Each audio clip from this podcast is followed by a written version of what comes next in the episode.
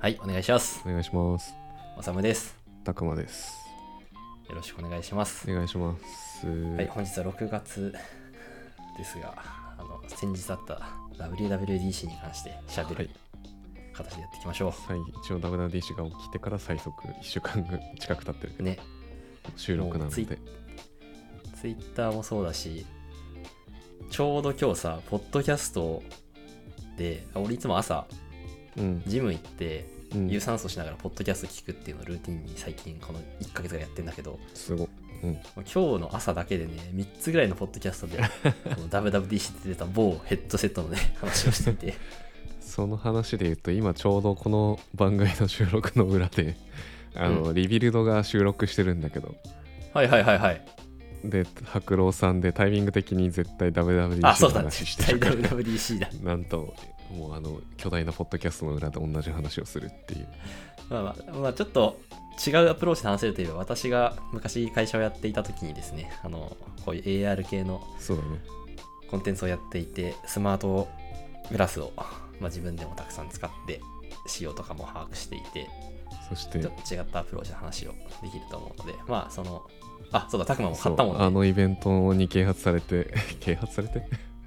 あの刺激されてエンリアルエア X リアルエアをなぜか買ったので、 そこも含めてねそうだね。ちょっと俺も聞きたいので、それ話したいなと思ってます行きましょう。まあ、その、ビジョンプロしかり、WWDC 全般の話も最初にちょっとした上で最後、ビジョンプロの話をはいしましょうか。はいはい。お願いします。 お願いしますまあ俺見てないんだけどねあ、見てない結局リアタイせずそしてその後アーカイブすら見てないあのもう一瞬でツイッターで全部出てきちゃったからさもうこれ以上見ることがなくなっちゃったと思ってあもう WWDC 大好きすぎてみんな、ほんと Twitter でバッて見ると、 おうっつって。で、ちょっと追ってみようとすると基本書いてあることと一緒のこと書いてあるから、そう、まあ大体一緒なんだよねね俺も結局その日リアタイしようかなって一緒に迷ったけどまあその起きてさツイッターが盛り上がってるのを見るみたいな そうそうそうそうそうリアルタイムじゃなくて後から見る楽しさもあるかでら何ビジョンプロ出んのえ予約開始と思ったら来年初 旬 US で他の国では来年の遅く遅い時にみたいな風に見てねこれ最悪発売しないなと思って 全まあ然でもリアタイする意味なかっあのーまあそうだね今年の夏には東京で東京とベルリンとあとアメリカイギリスかなでは体験できるたおおそうな機んだ会がそうそうそうそうあるらしいから多分技的とかはクリアしてる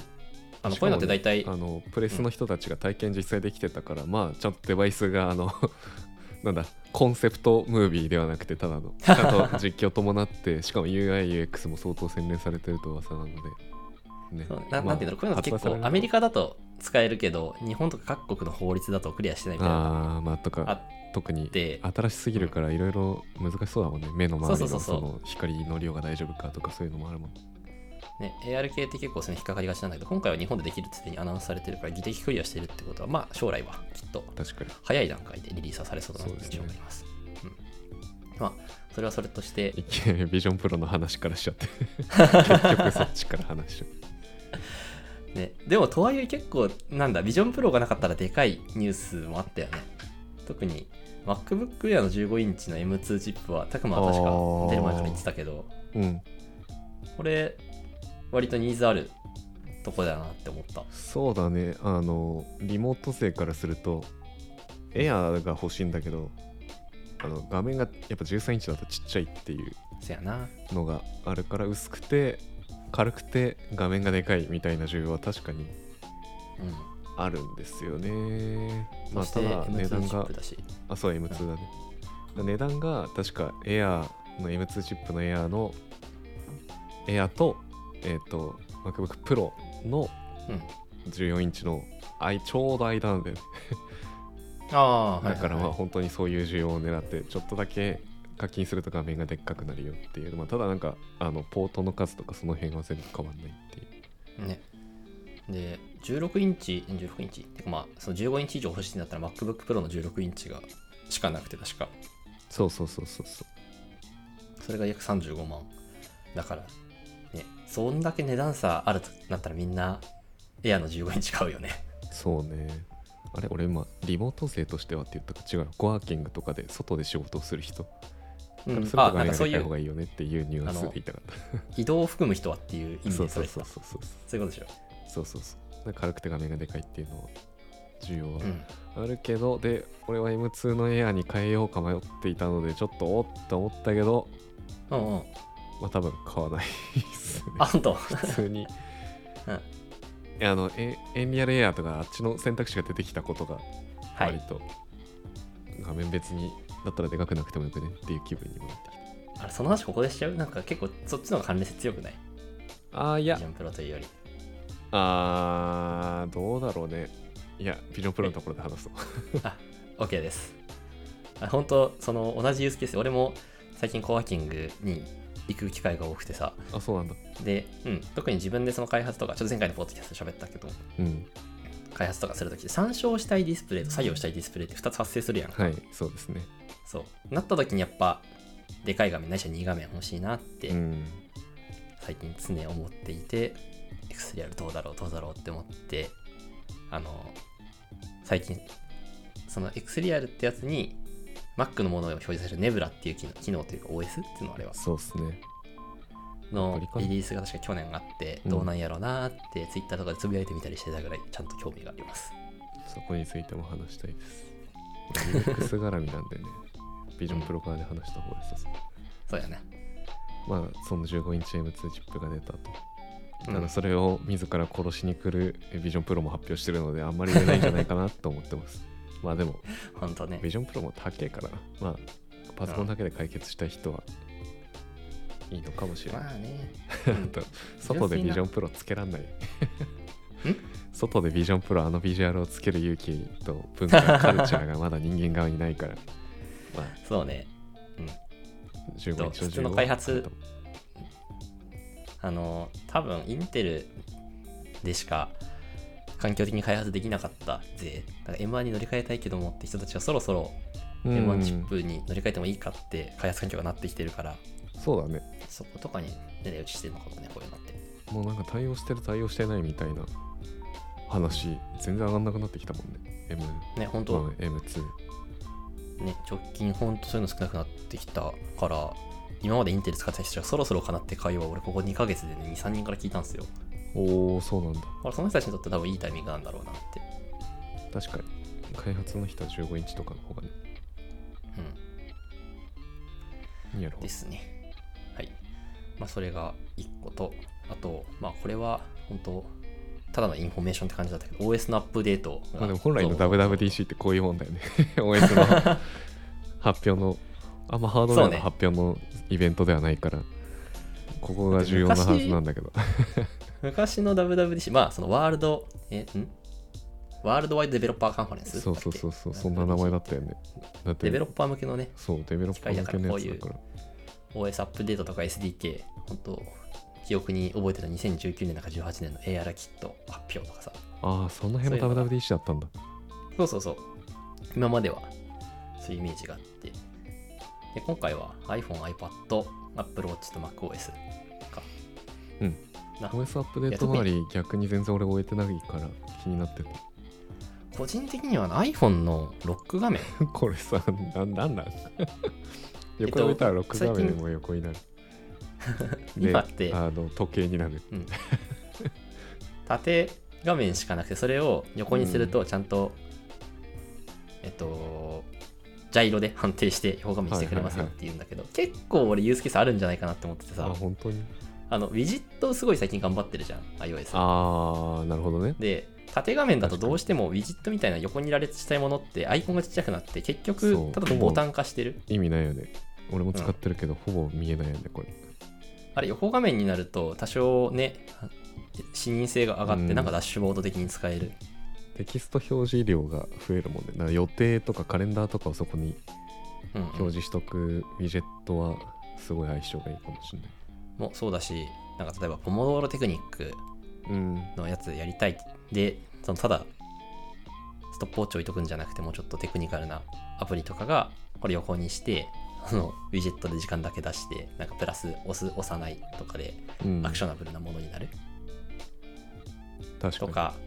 が開発される未来もあるんじゃないかなって思ってこれ結構ね個人的にロック画面は興味深い興味分野だったので面白かった確かアップデートでしたね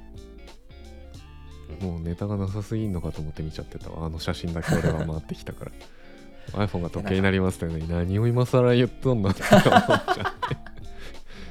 えーって iPhone そん15万の横置き時計いらないけどって思ってたけどそういうねサブ、うんまあ置いとくだけのであとみんな大体マグセーフでくっつけてうん充電するようにもなってきてるから、そういう人からするとそう便利だよねっていうじゃあ iOS っていうめちゃくちゃしっかりした OS で動くあのアプリケーションをしかもアプリと連サブ動すディるスプレイ的に、うん、なんか地味になんなん地味深いと言いますかう、んいいなって思った、うん、まあでも iPhone iPhone のそれと同じか iPad もウィジット頑張りましょうって感じだったから、そうだねうん、その辺の開発チームはそういうただ見るだけだった録画面をちゃんと操作できるものにして作業を今まで発生してたものの 2, スリ2ステップ3ステップ少なくすることでうん UX に上げていきましょうよの方針なんだろうね、うんまあ iPhone、iPad はそれでよく分かったんだけど Apple Watch はほとんど分かんなかったなアプローチなんだっけメンタルをさうんあの分かるようにしますよみたいなメンタルの計測もできるようにみたいなこと言っておお面白そうじゃんと思って見に行ったらさ、うん自分で今日は元気元気じゃないみたいなのを 手で打って記録していくただの記録係みたいな感じだったから、あのー意味ないやんと思ってよく会社とかでさ出社したら今日の気分を張りましょうって言って晴れ雨雲みたいなやつでとか そういうそう程度のねもの個人的にはもうちょっとなウルトラ去年出たし今年ウルトラ2とかを出すための布石として OS に大幅アップデートとかないかなって期待したんだけど、うんうん、結局これもウィジェットとそういうね感じ健康トラッキングとか進化しましたよ心の健康もいけますねうんみたいな、まあ正直アプローチも完成してるというかこれ以上できることないもん、ねハードウェア側の進化はもちろんあるけどその計測できる項目が増え増えるとかっていうのはあれだソフトウェア側でできることはもうアプローチにはなさそうだと思うねそうね、ちょっと昔まではビジョンプロ、今年出たものの操作のコントローラーとしうて、ん精度良くするために Apple Watch とかって多分連携性強いんだろうなって思ってたけど、まあ、今回の発表を見る限り、そこの方針はなさそうだもんね。これはもうちょいあの単純に今のあの他のデバイスとの連携を改善してほしいっていうのがユーザーとしての一番の声というか、あの一番腹立つのが、うんアプローチつけてるとさ、うんあのパソコンのロック解除ができたりその指紋認証をこっち側で処理できたりみたいな,、なんかそういう他のデバイスの認証系を全部アプローチでできるっていうせやな。紙デバイスだったはずなんだけどなんかい家で仕事してるとさパソコン置いたんじゃんであの寝室側に行った時に寝室側であのアプローチが反応しちゃってであれ振動するんだよねで振動してなんだろうと思ったらパソコンがそれでロック解除されてたり とか多分 Bluetooth ドリブンでやってるからあの距離が結構曖昧なんだよねうんうんうんそれでいてデスクの目の前にいるのに信号が様子見ますロック解除できませんとかってエラーも出るからちょっとすげえ腹が立って全部オフにしてるんだけどなんか俺も本当それ、Apple の強みの一番いい、なんだろうな、いいとこなのに、Apple Watch もそうだし、iPad もサイドカー俺最近使おうとして挫折したんだけど、うん全然うまくいかねえし、うん、 Bluetooth の限界なのかなまあなんか技術的な限界はあれどなんかねあの、うち別ょっにとメンタルの記録機能よりも俺はこっちがどうにかなってほしいなと思ってますん、わかります。あの、聞いてらっしゃるアップルの方がいましたら、 いるのか絶対いないだろうし、聞いててもアップルこういうの、まあ、俺たちのやり方はこうだぜ、みたいな感じで開発するから。 ちいやここにあるデバイス全部持ってんのにな確かに。ちょ iPhone っとも iPad もファンの気持ちに寄り Apple Watch 添もってく Mac もねちょっとどうにかしていただきたいまあちょっとアップデートは Apple Watch に関してはなかったということでいやああるんだけ どユーザー目線が特になかったワクテカな感じはなかったね。はいあと、MacOS のゲームモードでデスストランディングの小島監督がね出てましたね。いやそれだけちょっとリアタイすればよかったな声で出た気がするな いや小島イズゴット Mac ねえで Apple ゲームどうなんでしょうねゲームモードができるんだうんこれこれまでよく知らないんだけどゲームモードっていうのに切り替えると、うなんだろうなグラフィックとか GPU とかが今日そっち側に優先的に割り当てられてゲームが快適にできるようになるみたいな感じなのかそうそうとか各種遅延が少なくなるあーあれコンビナ Bluetooth じゃゃんかんはいはいはいはそれがなんかゲームだとやっぱリアルタイム性が求められるからさいうんそういうのがやりやすくなるのとあと今までやっぱ MacOS って Windows とかと違ってゲームに最適化してなかったからそれを移植しやすくなるポーティングトゥールキットっていうのが発表されてああ移植用のキットも出るんだへえそうそれはちょっと増やしていこういいっすねしかもデス・まあストランディングがヒットで出てくると他のゲームスタジオも、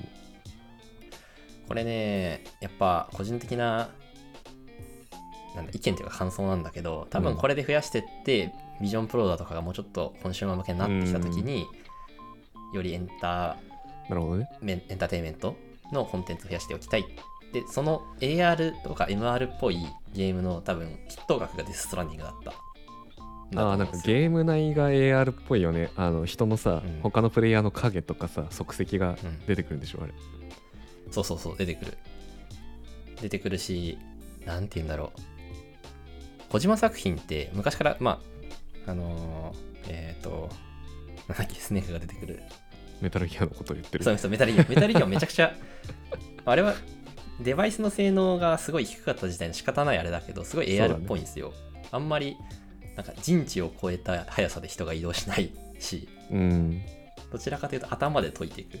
アクションにそしうてだもねスニーキングミッションっていうのがそもそもファミコンの限界から生まれてるそうそうそうそれは面白いよねだし実際 AR ってねコントローラー必要ないように作られがちなんだけどコントローラーがないとゲームって基本遊べないのでそこのうまくね設置を取ってコンテンツを今後増やしていきたいんだろうなって思うとこの MacOS のゲームモードはなんかいい布石うんなんちゃうかなって思ってはいるが果たしてどれぐらいのプラットフォームがついてくれるんだろうって思ってるビジョンプロの発表の時に発表はまあ見てないけどあの話の時に思ったけど、やっぱクエスオキュラスクエスト今メタクエストかうん使ってて思うけどゲーム以外であれを被るモチベーションが特にないんだよねだからねやっぱゲームみたいなのはあの普通に仕事のディスプレイになりますだけで50万払う人結構限られてるからうんあのコンテンツというかえ特にエンタメ方面の体験の拡充が絶対必要だろうなと思う割にアップルはゲームが弱いからうんどうするんだろうなっていうのを思ってたから、まさに修が言う通りなのかもしれないそうこれは将来そうつながってくるといいなという感想です希望どもど含こめでてもそういう発表があったわけじゃないからただの感想じゃあ次がかいもうこの修が書いてくれたメモに従って やってる Mac OS 系は Studio そんなんでそうあと Mac Studio ねあのえっ、となんていうか四角い箱ですよねうん、なんか iMac Pro の代替みたいな感じで出たやつだよね。まあディスプレイはスタジオディスプレイ使ってねって、まあ、スタジオで名前つなげてるのもそうだけど、う iMac Pro は作りませんよその代わりにスタジオディスプレイと Mac スタジオですよっていうなんかねのの Mac スタジオですね。そうコンピューターの方ですねもともと M1 チップしか出てなかった中であの MacBook Pro と MacBook Air が M2 になって Mac Studio, Mac Studio の 存在意義なんやねんみたいになってたところがちゃんと追いついたっていうそうでそれも M2MAX っていうのと M2Ultra っていうより強力なうんチップを向けてまあデベロッパークリエイター向けでまあこれは本当ねさっきのリモートワークとか動くぜとは全く対象でここで仕事するぜっていう人たち向けのあれですね、かっこいいけどねスマートだよねうん、単純に欲しいがあ欲しいなってだけ、 あと iMac Pro がねそれでもまだ作られるんじゃないかっていう希望を持っちゃうからなんかそうなってくるとどうしても手が出ない仕事ねうん合わせ売り戦略とはちょっとねかぶるとこあるもんね、iMac は今 iMac2021 あのペラッペラの薄いやつ一番新しいうん iMac を売って、MacBook Air とモニターの環境に戻したんだけど戻したというか、うんうんそうしたんだけどやっぱ iMac すごかったというか、えー美しかったなって思うからあそれはビジュアルあのビジュアルディスプレイそうビジュアル的にもそうだしディスプレイ的にもそうだねああなるほモどニターも普通にちゃんと 4K のそれなりのやつを買ったけどな何が違うんだろうねあのなんかあれだよねいやまあ iMac の時代からそうだったかわかんないけど特殊なディスプレイ使ってますよねそうあの色の色というか光の反射を低減するみたいそなうやつそうそう反射がほぼないから没入感がすごくて今結構その後ろ窓にして仕事したりしてたんだけど、iMac の時は何も感じなかったものが結構今はモニター変えてから気になるようになったりとかうんするし、でやっぱあの薄っぺらい板1枚にパソコン全部入っててあとは電源ケーブルだけっていうのはめちゃくちゃ良かったなっていうのはえ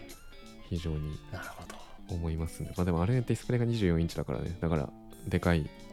うん iMac 出てもええやんって思うんだけどその願いが届くかどうかでえもーこれで MacStudio とあと MacPro も同じく発表されたじゃないですかあのでかい大大大根おろし が瀬戸康史がブチギレてた ね。あそうなのうん。えそれはデザイン的にってことあ、いや、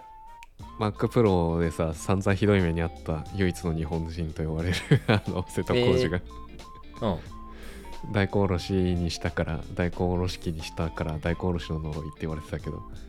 あのあらゆるバグに悩まされ続けて、こういろんな人に助けを求めるんだけど、マックあの MacPro 使ってる人間が瀬戸康史かヒカキンぐらいしかいないみたい なので、あの全然誰も そのユースケースがなくて。困ってたみたいなでそれでさそのさ YouTuber として編集しなきゃいけないのにめっちゃバグってあー編集進まなくてみたいなのでだいぶ半年以上てか年単位でかな苦しんでたのがあの瀬戸康史だけど、だから次の MacPro に多分期待してたんだよね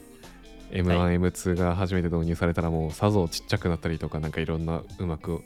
動くんだろうと思ったら中身ちょっと変えただけじゃねえかみたいな おまけにさそれで、まあ、今回の MacProM2 ウルトラうん掲載してて、まあ、いろいろカスタマイズ可能だけど値段104万っすよそうそうそうやばないやばい やばいよなまあでもヒカキン買ってた MacPro 全部カスタマイズで700万とかじゃなかったっけやば何やねん700万って狂ってんなでもあの人普通にリビングで MacBookPro で編集したりしてるの見てるからもうなんか いらいらないんだろうねあれは人類にはそうだねだっあのてスペックは MacPro でだって動画編集なんてそんななんだチャチいことじゃなく な何ができるんだろうこんだけのねえスペック持ってると、ビットコインのマイニングとかもうちょっと、ああもったいないけどねもわうわうん、ななんなんだろうな本当あのなんかメモリの数がさストレージかって思うぐらいのギガ数積んでるじゃん、 メモリ120何ギガとかうん、なんかこういうのはぜひリビルドとかで開発していただきたいな、そうだねうんちょっと裏で何が話してるのか気にな るですね MacStudio と MacPro は、あのはい開発者向けてすごいなーっていう感想ですね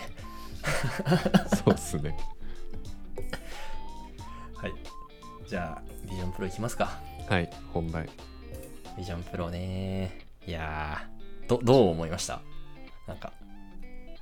うーんまあなんか最初、うん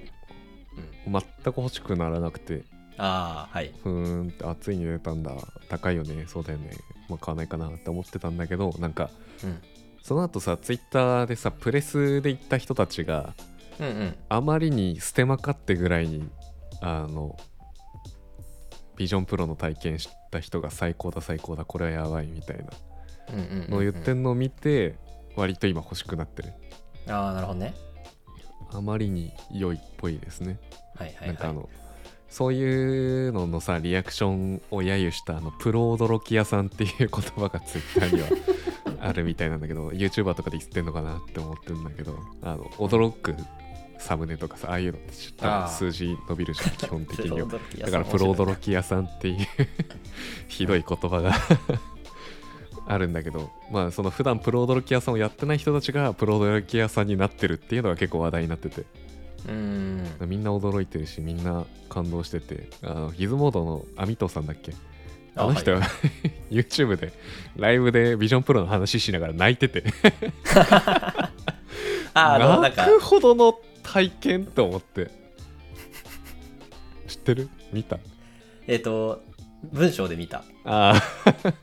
まあ泣くところがあれだったんだよねあの子供とかとうのんその家族の思い出をビジョンプロで 3D 映像で残しておいてそれをビジョンプロで見るっていう体験をしたっていう時をの話してる時に泣いててなんか全然知らない子供たちだけどそれがここの空間に本当にその場に切り取られて生きてるようにで音のあれとかも移動するとちゃんと変わるんだってね指向性があるからは。いだからちゃんとその子供がいる方向から声が聞こえてみたいなのはなんかすごいうん良くてみたいなのを話しながら泣い てて大の大人を泣かすほどの体験かと思ってまああなんかどっちかっていうとカメラデバイスというかなんかそういう記録デバイスとしてなんか感動がすごかったみたいな話をよくああなんかあのねその 3D 映像を残すってやつって結構今までもユースケースとしてはあったんですよ全然あるよねそうただそのパーシスタンスとオクルージョンって言ったりするんだけどうんちゃんとそこにその 3D 映像を例えばじゃあソファーの上に座ってる子供がいるってなった時に、そのソファーと全く一緒の位置から動かないうんこれパーシスタンスっていうんだけどそれとあと目の前に物とかが横切ってもちゃんとまあ物理現象と同じように裏に隠れるうんみたいなのって結構判定難しくてこれ送る状裏況にだ隠けどれることが可能なんだあ可能可能そういう概念がもうちゃんとあるんだそうだねこれ自体は結構昔から AR やるんだったら重要だよねって言われててへーいろんな SDK がデフォルトで開発してたんだけどやっぱそれが桁違いにすごかったからうんちゃんと本当にそこにあるように見えたっていうのがなんかあの経験から AR 元 AR 屋さんとして思ったうんいや体験してみたいなそうでしたね本当にそういうデバイスとかさ散々使ってきた人たちがあれあそあそこまで感動するってことはもう明確にその UX とかの体験がその、うん今までの AR とか VR で諦めてたまあそこはちょっと不自然に見えるよねみたいなところを多分割と完璧に近い形で解消してないとあの驚きようにはならないからそうねマジ俺もすごそうだよねそのプレス以外で AR 界隈の日本人も何人か行けてたのねでう知んり合いが参加してて、でまあしっかり AR ここ5年ぐらいコミットしてやっててなんだっけ、VR おじさんみたいな人あ AR おじさん AR おじさんだそう あの人なんか非うんエンジニアでこう、あの非プレスかでビジョンプロを体験した唯一の日本人とか 言ってるでなんかアップいやでルもパーク側回ってたらアップルの社員さんにあれどうだったってアップル社員もああ体験できてないから、 お君うんが唯一体験した日本人かあれどうだったみたいなアップル社員にヒアリングされるみたいなこと言ってるまああの会社から何人かそのメザンっていう会社なんだけど、うんまあそのまあコバも元ねエンジニアではあったりはするんだが、うんまあ、彼と何人かが参加してよかったって言ってたね、うんまあ、ただ個人その元 AR 屋さんとしてはアップルライさんがちょっと多すぎて縮小気味ではアップルライさ若ん干そのなんて言うんだろう別にハードウェアとしてめちゃくちゃ優れてたりあーアップルなりの UX を実装してるって言ってもあれだけでその世界が変わるわけじゃないしそこにコンテンツが紐づいてこなくちゃいけないとかそうだねもっとねアップル必要がな発明したわけではないからねもともとある体そう験そうをそうそようり精度高くアップルが作ったかもしれない程度だよねそうそうそう個人的にはなんかティム・クックが来年までなんですよ確か任期がおーで昔からその革新的なプロダクトを出したい出したいって言っててで本で、まあ、今回ね来年末に出るみたいな出し方 を今してるのななるんほどねかなるほどね彼のエゴもありそうでちょっとそこがもやっとしているあーいやいろんなメタな視点で 面白いなそうまあそうだよだってティム・クックになってからさジョブズと比較されてさそうそうそう何もプロダクト出してないじゃんみたいな風にずっと言われ続けてティム・クックね的にもぶち切れポイントがあったんだろうな、彼も人間だからねちゃんとそうね、まあ、株価とかああいう影響もあるから経営判断として今出すってのやったんだろうけど、まうんあ結局株価下がっちゃったしあ下がったんだそう いや面白いよこれでアップルあそのやっぱ海外のマーケット今 AI ブームだからさ、AI 系の発表がなかったからっていうだけで多分下がったんですけどあー確かにねそれそういえばなかったねいやそれも私ちょっと思うことあるんで絶対あこるの後なと思っ続てけられたらとおーはいはい思 うんだけどいや面白かったのがこれでアップルはアップビジョンプロ出して株が下がって うん、ビジョンプロと連携し始めましたっていうユニティが一言で出ただけなのになんかすげえ上がってるね15%とパかー ク がそうそうそうなんか皮肉だなっアップルの肉を食っててそうアップルはそれだけだと許されないのにユニティだけ許されてしまったみたいなアップルの期待値が高いよなそれがいわゆる市場の織り込み済みの評価ということの代償がそうですね面白い個人的には 5, 5点ぐらい思うことがもうあ全部言ってくださいよあいいですかじゃあちょっと僭越ながら言うと、まあ、今回プレゼンターもなんか次は開発者のターンだみたいなことを確か言っててうんで価格も50万ぐらいだから、まあ、今回のはね、まあ、プロって名前ですし開発者向けで、まあ、これも含めてエンドユーザーがいきなり何か変わるわけじゃないなっていう、うんまあ感じがする、まあ、ただそそれただプロダクトとか仕様出すだけじゃなくてデザインとか、まあ、結構 AR とかの 3D インタラクションってデザイン設計は難しいからそこまでまるって面倒見ますよっていうスタンスは好印象うんだったけど、まあ、あくまでやっぱり開発者向けですねと、まあ、それに紐づいてくるのが2点目で、まあ、今回その外で使うことを想定していないっていうのを Apple がもう言っていてあそうなんだ家ってこと、そう家の中で使うように作られてるそれは充電もそうだしディスプレイもそうだしうんコンテンツもそう2時間だもんねそうでそれでいきなり次の iPhone が生まれたみたいなのはちょっとぶっ飛んだ論理だなって思ううんっていうねなんかやっぱ iPhone とかってそのなんだその体験の素晴らしさからその人他の人が羨ましいなってって結構マジョリティになってきたじゃないですか、うんそうだね俺まさにそれで iPhone 買ったもんなでなそうやっぱそういうハードウェアってそういうもんだなって個人的には思うのでうんなかなかその羨ましいとならない家の中の生活なんて誰も見ないからさうんちょっといきなりどんどん伸びないだろうなってああいうデザインじゃなくてもうちょっとねそのたくまが買った X リアル N リアルみたいなうんサングラスに近づいてこないとなかなかね 2C にいきなりひとっ飛びするのは難しいから結構時間がかかりそうだしうんあと確かまだ Apple もそのカメラから常時的に外の情報を取るっていうプライバシー対策をうんケアしきれてなかった記憶があって、ほうっていうのもやっぱああいうのって常にカメラが外の映像を撮ってうん処理してうんオブジェクトを出してるわけじゃないですか、うんだからそこでなんかじゃあ例えば人の顔が常に映ってるみたいなうんのがクラウド上に上がって保管できちゃうのってプライバシー的にどうやねんっていうのってずっと言われてるんだけど、まうんあ、それをアップロードするときに顔にモザイクかけるとかあーはできるんだが多分それをねするまだ出力はビジョンプロとかもないんじゃないかなって思っているまだちょっと仕様が出てないからなんともだけどこれが顔だけじゃなくて家の情報全部分かっちゃうもんね何が言ってるそうそう何そうが言そうってるとかなんか最近アレクサがさあやべアレクサって言っちゃった、反応するからあの某、えー 音声デバイ スがあのなんだうんえっ、と全部を録音しててであなーんなら人が介入してそれの録音をあの解析して犬の鳴き声が聞こえるだからこの人は犬がっていうシグナルを取ったりみたいななんかそういう使い方をしているっていうのが結構問題にうんなったりしてたけど、な人の顔のプライバシーだけじゃなくて家がどういう状況かとかなんならどういう家庭環境かとか、荒れ具合とかまで分かっちゃったりとかなんかそれでいろいろねあの、うん広告的に使う分にはもう宝の山みたいな 情報量が常にデバイスから供給されてることにはなるからそもそものその映像の暗号化処理とかって何なんだろうねっていう話とかね、そうねなんか2019年ぐらいのそういう AR のカンファレンスでそれをエッジ側で処理できますよってやつをなんかサードパーティーが開発してたんだけど、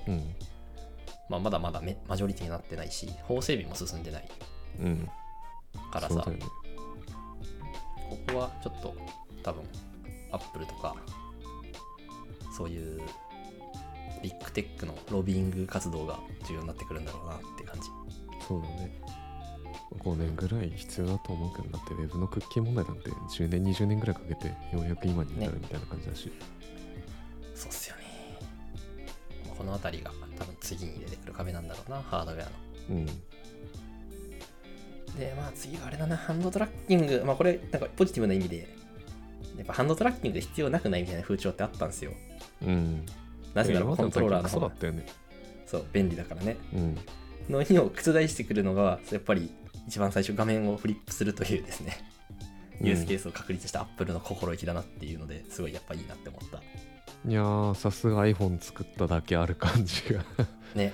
あーあるよなやっぱ UX の会社なんだなっていうあのいや特にあの元 VisionPro の開発者の人で、まあ今回って音声とハンドトラッキングと、まあ、あとボイスうんが確か主なインプット源だと思うんだけど、うんそのアイトラッキングん今この3つ言ってるのこれアイトラッキングアイクトラッキング入ってなかっ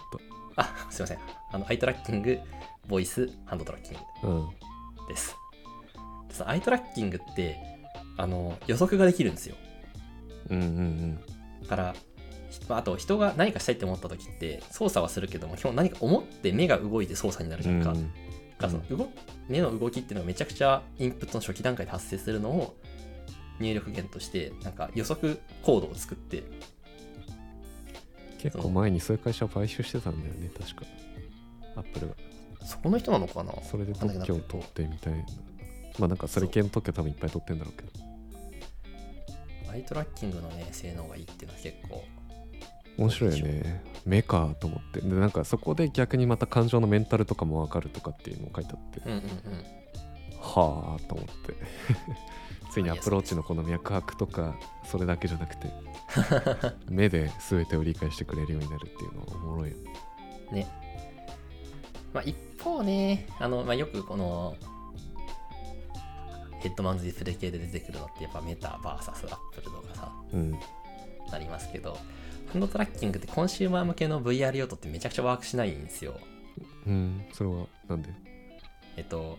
基本、まあ、コンシューマー特にエンタメなんだけどうんあの指ってすごい高性能かつこうなんだろうな用途が大きくて精度が高いコントローラーじゃないですか、うんでその指で間違いなく操作ができるみたいなこうまあゲームのコントローラーとかうんキーボードとかってなんかなんだろうなリアルタイム性で言うと勝てないんですよね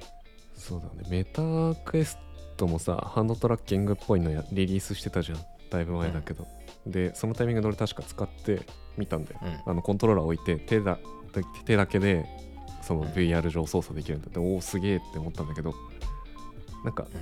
アップルの X 多分違うんだろうけどメタの場合はなんかステップが多いんだよねまず指があって、うんでなんかポップアップ出してなんかこの指の形で2秒間待つとメニューが出てきてそれをこうタッチしてみたいなやり方をしなきゃいけなくてなんか待ちが発生したりとかなんか全然即時性がないんだけどコントローラーだったらねそれがそうね 0. 何秒で終わるから全然コントローラーの方がいいっていう結論だったんだけどプラス例えばなんかゲームとかってスティック移動とかするじゃんかうんそうああいうのってなかなかしづらくなる絶な対ぜ無なら理フだィードバックが感じられないからそこでうんどれぐらい強いとかが分かりづらいみたいなのがあって、あくまでね今回出したビジョンプロってスペシャルコンピューティング向けて VR との対比を一概にできないなっていう感じがする、確かにゲームだと入力の指示が多いしすぐに反映されないとイライラするみたいな感じだから結局ビジョンプロもゲームがやるんだったらコントローラー必要になるんだろそうっすねあとはハプティクスその例えば攻撃受けたら振動するみたいなさ、ううーんでその振動の回数が細かいとどちらかというとアテンション頭揺れてほしくないもんねそうああいうのってすごい重要なインタラクションだからそれができないのは、ね、確若かにな干ハンドトラッキングのデメリットではあったりする。まあ一方、例えば VR っぽい用途、2B だったら別なんですよ。めちゃくちゃハンドトラッキング向いてて、うん複雑かつリスクが高いような業務、例えば手術とか、うんプラントでの高所作業とか、うんあと宇宙船とか飛行機の運転のなんかデモンストレーションみたいなのってめちゃくちゃハンドトラッキングをワークする VR のうんシーンだから、そういう用途では、まあ、ビジョンプロ使えそうだなとは思ったりしたうんですね。で、さっきの AI の話と、この、インプットのところってすごいつながってると思ってて、はいなんかチャット GP とかの AI 系ってすごいけどなんかもやっとするところがさなんか技術すごいのにインターフェースめちゃくちゃゴミですねうんそう Web0.5 ぐらいの UI のだしなんか平面的なところに文章を打ち込んでそれが返ってくるっていうだけじゃんかあどっちかっていうとなんかもっとあんだけすごいものだったら音声とかを拾ってリアルタイムに何かを生成してそれで文章を作ってくれるとか音楽生成するとかうんなんかそういうインターフェースもね追いついあれぐらいの未来感に追いついてくると本当にすごい経験になると思ってうてんアップルってそっちに振ってんじゃねって個人的には思っていたりするなるほどね確かに期待したいと思いますなかなかそこはハードウェアに手出しないとできないところだし、まあ、逆にアップルって今までアップルが出したソフトウェアそこまですごいことなかったじゃないですかうんてか普通にそのヒットである Siri がそんな大したことないもんねね、 Google ホームとかの方がまだうん優秀だったから、音声デバイス全部使ってきたマンとしてはうんうんうん Google 一強だっただからねそことかをどうにかしてくれたらなんかやっぱ AR って AI の UI ってずっと言われてきたんですけどうそれを体現するデバイスにビジョンプロがなるといいなって思っている目の、ね、目でもう思った時にはもうなんかレコメンドが出ててそうそうそうそうそう Siri の提案があの的外れじゃないものが出ててそうねでもうなんかもう念じたら動いてるぐらいになってたらそうっすね素晴らしいなでるすよんじねゃないかなっていけそうだよねそんなの無理でしょうって思ってたけどだいぶその生成 AI のあれをうまくコントロールできてたらうんアーキテクチャがしっかりねもう確立されてきたらあとはそれを UX に昇華するのが Apple の多分本当得意とするところだからそう生成 AI は本当広い先が広すぎることが結構その精度を下げたりするけれどそういうホームデバイスとかのユースケースだったらもうやることは少なくとも結構限られてるからさねその中で一番それっぽいものを提案するっていうのは結構簡単なんじゃない簡単ではない けど簡単とか言ったら殺されるけどあの、うん、できなくはない未来だったそうそうそうそう想像できる未来ではあるようね、ん 少なくとも少なくともこういうアルゴリズムでこういうふうに頑張っていけばみたいな方向性は素人でもうんある程度見える範囲だからあとはそこで細かい課題を解決していってっていう普通のそうねソフトウェア開発でいける気がするんでちゃんと運用し得るプログラムとして落としてほしいな Apple にまあ、でもみんなあと思っ期待をしているという感じですそうねうんまあプラスちょっとここからは仕様の細かい思ったとこ2点なんですけどおーそ うあのあと2点あったそういやー、まあ、これはやっぱ仕様として出てないから本当意見つうか感想なんだけどあれはだいぶ重いと思ううーんねそこ大事だよね重さみんな30分とかしかのデモ30分とかのデモしかやってないからあれだけどうんめちゃくちゃなんかあのーフロントに重きが置かれすぎてるんですよそうねそうでいくら薄くなってるとはいえ、うんうん特に PC 作業とか我々やくやるぜとして分かると思うんだけど前ほんとパソコン見てこう首が前出てるだけでめちゃくちゃ首が痛くなってるのそうにそうそうそうあんなに前重重そうだと絶対体は壊すと思うの でオキュラスケースとかわざわざさ後ろに重りつけるやつとか売られてるんでそっちの方がむしろ楽だからっていうのそうなんですよだしデモだと本当なんつうの頭を鉢巻きみたいなさ感じで囲ってるだけだけどあれ実際の運用だと上に補助バンド、ねなんか映像から化粧すれが起きてるみたいなうん、あったよねがあるからまあちょっとやっぱ最初開発者向けで個人とかが使う感じじゃまだなさそうだなっていうのとまあポジティブな方だと、まあ、さっきちょっと出たけどオクルージョンとかビデオシースルーって今まであった技術だけどそれの実装度合いがもう桁違いっていうのがちょっと最後の感想で、うんこれはやばいことやってるらしいですねそうね本当えっとビデオシースルーっていうのがまあ外の景色の手前に1枚板を挟んでそこに映像を流してるってことなんですようんビデオシースルーだねから、人間の目としては両方に視点焦点を合わせるのは難しいのね結構うんから目が疲れたり気持ち悪くなったりとかするんだけどそれをあのめちゃくちゃ歪曲しているビジョングラスの下側の方からカメラで認識してなんとか表示させてるみたいなどういうことなめちゃくちゃ変態的な技術を実装してるらしくてへそうでビデオシスルってやっぱそういう奥行きと見えてるものに差があるからやっぱなんとなくデジタルっぽいなってなるんですよねえうん現実とは違うなっていう感じになるんだけどそれが本当に一体化してるように見えるっていう没入させる技術がやばいうんのとそれもあのそのビデオ C スルーっていう、まあ、画面があるわけじゃないですかその画面のサイズによってボツによって全然変わるのねうん端が見切れちゃったりうんするんだけどあれ画角大体90度っぽいんだけどうんだからそんな広くないんだよねそうそうそうまあ広いっちゃ広いうんなんか AR やからすれば広いうんそうだあいや多分確かに AR の中でそっか VR よりは狭いっていうだけそうでメタクエストプロもでも大体水平が106度でうん垂直が96度ぐらいあそうなんだそうから広いと言えると思う、うんでちなみに N リアルエア高い思ってるやつが46度ですそうめっちゃ狭いのこれこの後話でしょそうと思ってたけどうんからなんかまあその N リアルエアは46度で頑張ってるなと思うんだけど、まあ、それの倍ぐらいになることと、うんまあ、プラスそれしか逆にないのにめちゃくちゃボスにできるっていうのはやっぱり表現力に期待大だなっていううん感じですね。お今、おもむろに出てきたエンディアルを、なんか今の話と関連してるこれのさ超廉価版うん、で現状すでに使えるのがこの エンリアルエアだと思うんだけど、やっぱ今これ自分でかけてこの画面越しに映ってるの見ても異常者でしかないなえ、そう、別こっちから見ると、あなん本か当、あのーえーレイバンのデカめのサングラスぐらい。いやそうでかいよねまあサングラスのデザインではあるんだけど、まあねこのエンリアルエアあの普通にさ最近コワーキングとか行ってもモニター欲しいなって思うことが多くてうん、でモニターモバイルモニター買おうと思ってたんだけどこのアップルの発表見た時にあこれでいいじゃん解決策と思ってうん、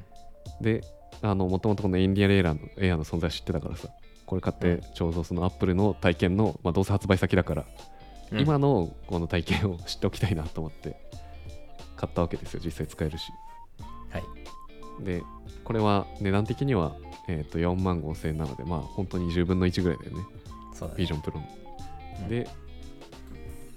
多分ビジョンプロに勝ってる点はめっちゃ軽いサングラスなんで、うんすごい軽いよねこれ多そ分れ全然ずっとつけてても首が凝ったりとかしなさそうでたださっき言ったように視野角がめっちゃ狭いあうん、そのうやっぱそうですね。モニターを浮かして表示できるんですよねだからこれめっちゃ良くておええやんって思ってたんだけどこの画面のサイズとかでかさと距離とかを全部操作できるんだけどもうちょっとでも手前にするともう画面が見切れるのよはいはいはいはい。画面は浮いてる確実に浮いてんだけど全部を目に入れることができないっていうなんか気持ち悪い状態でく か首をこうやって動かさないと画面の右下端とかが見えないみたいなことになっちゃって、で逆に画面を遠いとなんかその解像度の設定がそう反映されなくてこれ多分ベータ版だからだと思うんだけどあのネビュラー 4Mac がだからん Windows とかだと全然大丈夫なのかもしれないけどあの解像度の変更ができないので画面が遠くてで画面が遠いからさあの文字見ようと思ってちょっと顔近づけんじゃん AR だから画面も離れてくる遠ってくいうなるからね。 一生いたちごっこみたいな体験 になる首引いたら画面も近づいてくるみたいなあれなんですよね。本当はエンディアルエアって、本当廉価版で、うんその 2D のものを出してるだけで、昔俺が、あのエヴァンジェリストやってたエンリアルの一歩前のやつだと 3D オブジェクトも出せるから、そうするとさっきのパーシスタンスっていうのが使えてうん位置は変わらずその近づこうと思ったら近づけるとかができたんだけど、うんそいつにその機能はないんですよね。そう、んまああとなんだっけな思ったのがこなんだろれネビュラのアプリが悪いんだろうけどあの、うん普通にデフォでミラーリングだけしてるともう本当に画面の映像をそのまま映すだけだからめっちゃいいんだけどあう。の、うん首のこのちょっとした揺れとか動きが全部この画面の揺れに反映され反映ちるゃうんだねから、もうい2秒で酔うんだよねはいはいはい。だから顔の動きと画面の動きがそこまで連動されるとマジでうざいっていうのが結構新鮮な体験ででそれがなくすための あのうもうん AR 的にちゃんとそこにモニター置いて顔が右に行ってもモニターちゃんとそこのうん状態から動かないっていうモードがそのネビュラってアプリを使うとできるんだけどそれが 4Mac がまだベータ版ででネビュラ使うと固定はされるんだけど多分仮想のデスクトップ的なあれでやってんのかなななんかいろいろこうキーがあの一部そのショートカットが効かなかったりとかなんかあー画面表示が途中でバグったりとかあとなんか画面が全体的に暗くなったりとかなんかいろんなねデメリットがあってでたまにバグるしあとなんだっけなアデースを解像度の範囲が効かなくなるとかなんかちょっと体験がまだそこら辺が未完成多分仮想でデスクトップ作ってるからかバッテリー消費もめちゃくちゃ増えてあのこうのん、はいはいはい発熱をしないことで有名な M1Mac がめっちゃ熱くなるっていうぐぐらいまでの処理が必要になるっぽいからなんかそのモニターを固定してそこに表示しとくことのその必要な処理量ががはい結構大きいっぽいね。多分なんだけど、うん、エンリアルって中国の会社なんですよあそうなんだこれ。そうで、まあまあ、X リアルかうん、で多分アップルというかアメリカただ中国語がいい。のうん経済措置であんまり対応できないなぜならばそれエンリアルの昔の版で Android の OS ですらできたのねうん本当むしろ Android でしかできなかったよね昔は。あごめんそうスマホでできたからうん、 M1Mac の処理が本当にできたなら熱くなるとは想定しづらいからきっと何かのああそう規い制うこかと何ねか。ですごい遠回りしてあ実ー装してるのが多分ネビュラ 4Mac な気がするなるほどね。えそうなんかねこう4本指でピッてやってあのなんなんていうのなんとかミッションコントロールみたいな状態にあーなっはいてはいはいはないった時に表示がおかしいんだよね明らかになんかへ明らかに1個デスクトップを仮想で作った中に浮いた画面が3つ並んでるみたいな。だなるほどこれ視覚的に見ると3つの画面が空中に浮いてるはずなんだけどそれをうん切り替えたくて4本指で上にやると1つの画面の中に3つデスクトップが起きてるなんか別のユニバースが1つ右上に存在してるみ たいな状態になっててなんかすげえイレギュラーな実装でこれをや,、えーやってくれてんなっていうのをうん見て思ってでそれがめっちゃバグるっていう 多分そういうことなんだろうな、ま遠回りな実装してるんだろうねあ、その割にはめちゃくちゃあのエクスリアさん強気で広報しててうんこのビジョンプロ俺たちの UI パクってんぜイエーイみたいな ツイッター投稿をすごいしてる中国っぽいなあでも実コン際パリにゾン買ってみて思ったけど、10分の1の価格でこれはめっちゃすごいしあー実用的だなとは思いましたね、だからあのすぐ売ることになりそうだなと思って買ったけど売らないですねはいしばらくは多分実際使うと思うこネビュラがしっかり石板出るまではれうんそうそうそうそうそうでネビュラ石は出なくてもまあ行動は制限されるけどうんあの使えなくはないので全然うんあのコワーキングとかに持ってやっぱこのねサイズで持ち運べるモニターっていうのがいやーそあまりに斬新すぎるなっていうのは実際やってみて思ったうねモバイルモニターとか買おうと思ってたし iPad のでかいやつとかねあの、うんサイドカーで使おうとして買おうと思ってたしとかってなんかいろんなこのモニターを 1, 個1枚増やすことの選択肢って結構いろいろある中でうんうん価格が4万5000円で済んででかつこの軽さでパソコンともう一つ持ち歩くだけで画面領域を拡大できるっていうのはめっちゃ便利いいっすねいやーおまけにエンディアル何がいいってそういう系まあビジョンプロはその限りじゃないと思うんですけどやっぱ全人類骨格違くて多少地域差あるので うんあのアメリカとかいう、えっと、ヨーロッパのプロダクトをアジアの人がつけると悲しいことに鼻の高さが足りなくてですね 全然フィットしないんですよ確かだにけどエンリアルは割とアジア人でもつけやすいそうねであとこのノーズパッド3種類ぐらい高さ用意されてたから、調うん全然俺はちっちゃいやつにしたけどいや一番最初にあのバーヨっていうあい、えーあれはフィンランドかうんですごい高性能なねガジェットつけてるのがあってアメリカのカンファレンスで体験したんですけどですね あれ全然顔にヒットしないと思ってずるずる落ちてく るそうなんで前の方向に落ちてくるんだろうって思ってあ鼻の高さがですねみたいな話にな ってつらいつらいよアジアつらい、いやーでもそうエンディアルには頑張ってほしいなちなみにアジアアジア頑張ってほしい話というかちょっとこれは皮肉も込めたやつなんですけどうんビジョンプロアイサイトっていうさなんか外から見ても目が見えるみたいな機能ついてたじゃないですかまあうんあ,、れすごいやっぱりアップルって面白いよ考ねえてるよねみたいうんな話が出てたんですけど、あれ NTT ドコモが10年以上前からやってるっすね 何でえっと、まあ、彼だって R&D の施設たくさん持ってて結構 XR に昔から投資してるんですよあでその中の研究の一つとしてああったんだそう外からも通常通り顔が見えるようにっ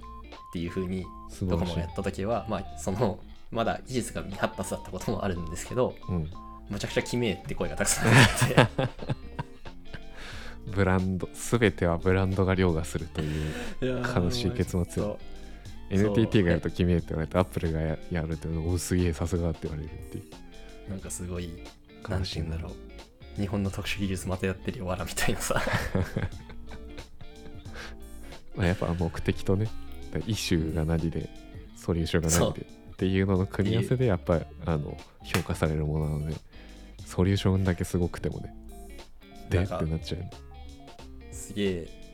そうこれ聞いたことあんなって思 って見たらあの調べたらやっぱりやっていてですね面白いちょっとうん面白かったまあよくあるなぜこれが日本から生まれなかったのかみたい な技術的にはできるけれどもやっぱそのね課題設定と何のプロダクトまで作り込むとがいいかっていうのが得意じゃなかったのかもしれないですね。そうですねうん、まあまあなんだっけ NTT だかどっかが生成 AI を国産で作るみたいな。ああーなんだっけニュースがあった出かもてたようん、ふーんってまあ まあやらないよりやってくれてありがとうって個人的にはそういうのは応援したい気持ちではあるんですけど、うん、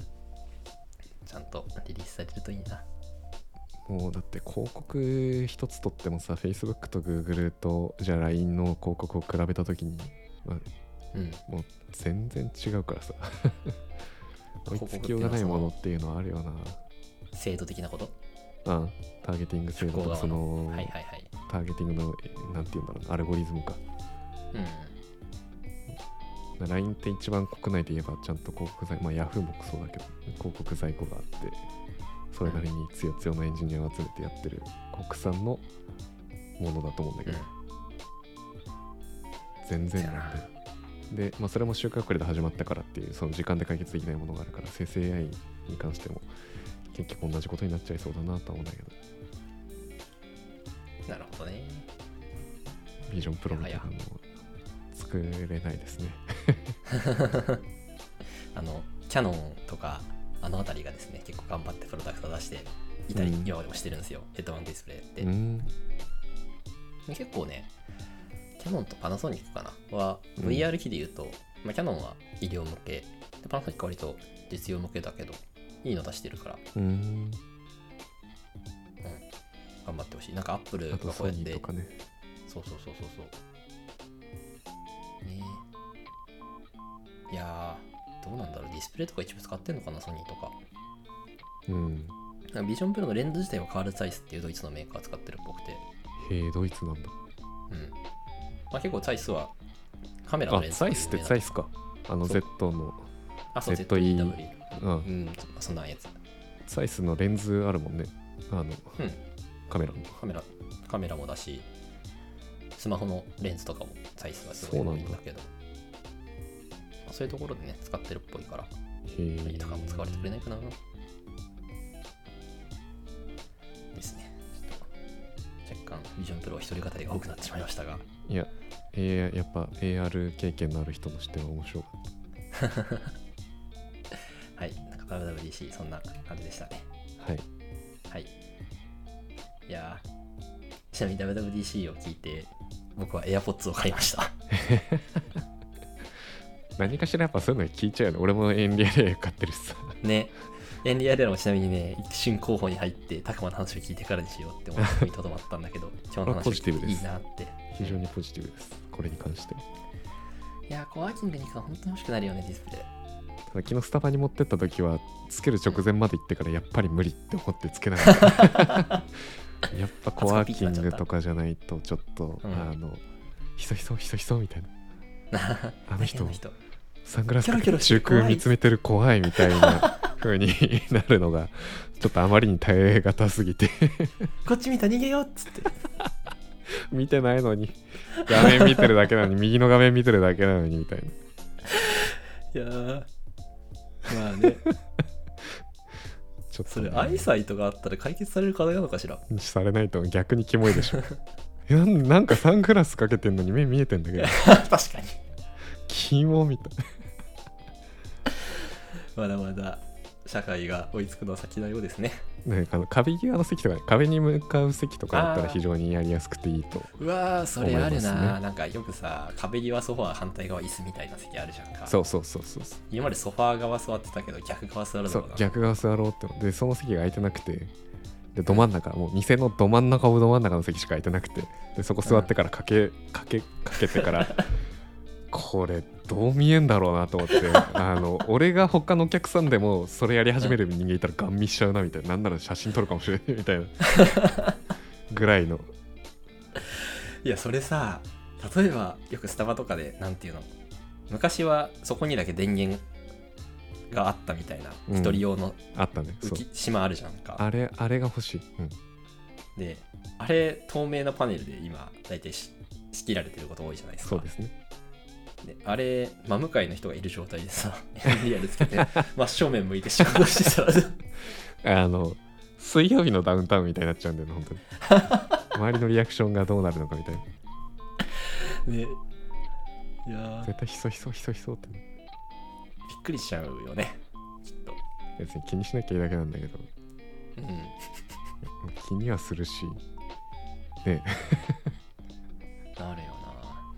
そこまでしてそのなんだろうな人間性を捨ててまで欲しい1枚のディスプレイではない のよ別にパソコンできなくないからさなちょっとレンティオで借りてからにしようって思ったそうねあでもねそれも検討したんだけど俺普通に買って売った方がうんレンティオのレンタル代より安いっすよいや本当にたくまって生き方うまいよね ようそういう発想になれるよななるほどなリセールバリューがちゃんとある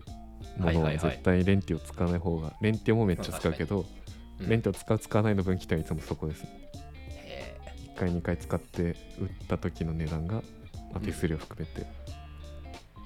レンティオより安ければで普通に良ければねそのままあの持って持ち続けることもできる、うんえー、ちなみにそういう時って何で売ってるのメルカリですよ全然普通にメルカリが、あえメルカリが一番早いしねー俺 iPad 出品してんのに2ヶ月くらい売れてないんですえよ。ー、そんなことあるなんか、あとめちゃくちゃキモいコメントがたくさんつくの。何え、なんか、本当に俺人間と会話してんのかなみたいな感じ。ちょ急に WWDC からメルカリの怖い話になってたけどっと最後これだけ、ぜひ今日、なんか俺だけなのかってちょっとたまに思う瞬間があってさ、大丈夫本当にそなれんかねメルカリ、あ 多分メルカリなんだと思うんだ偽けど物入、れてないまあ、なんか、iPad で、うん機械の四隅を見て傷やへこみがないか確認したいのですが見せてもらえますかって来たの。で中国人まあだ機械ねっていうの珍しいなって思って中国人転売ヤーだろうねそう写真送ったらうんそう割引してもらえます音量を上げるとマシンの周りのボタンはまだ正常に機能しますってコメントが来て本当サムってなんか一人だけ違う世界線生きてるよ、ねあとさ変なこれで中も国日本人人にだと絡思まれすぎやろ、うん、う日本人だと思うんだけど iPadOS のバージョンについて教えてくださいそれを持って検討しますって言われたんだけど iPadOS はお前がアップデートできるから聞いたところでじゃねみたいな そうねまあでもそういうのは結構普通にあるよねコメントとしてああ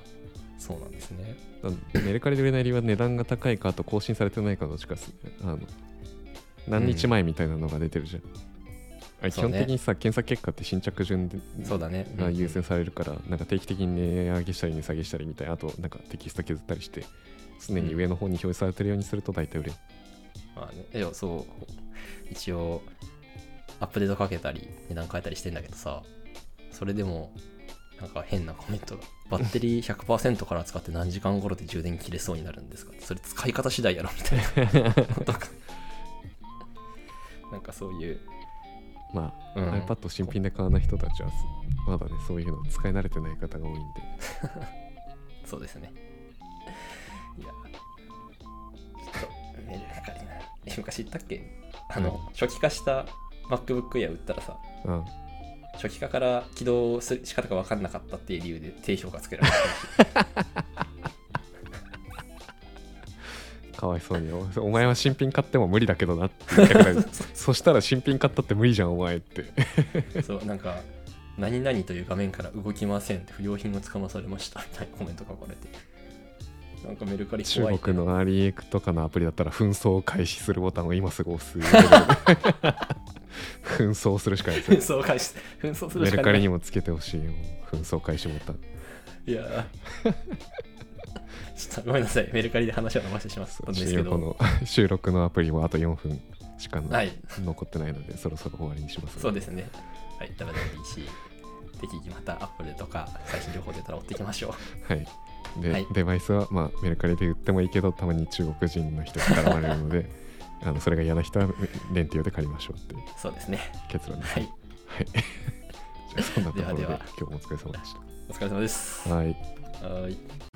テクノトレックではお便りをお待ちしていますコメントなどぜひ概要欄のフォームより送ってくださいそれではまた次回お会いしましょう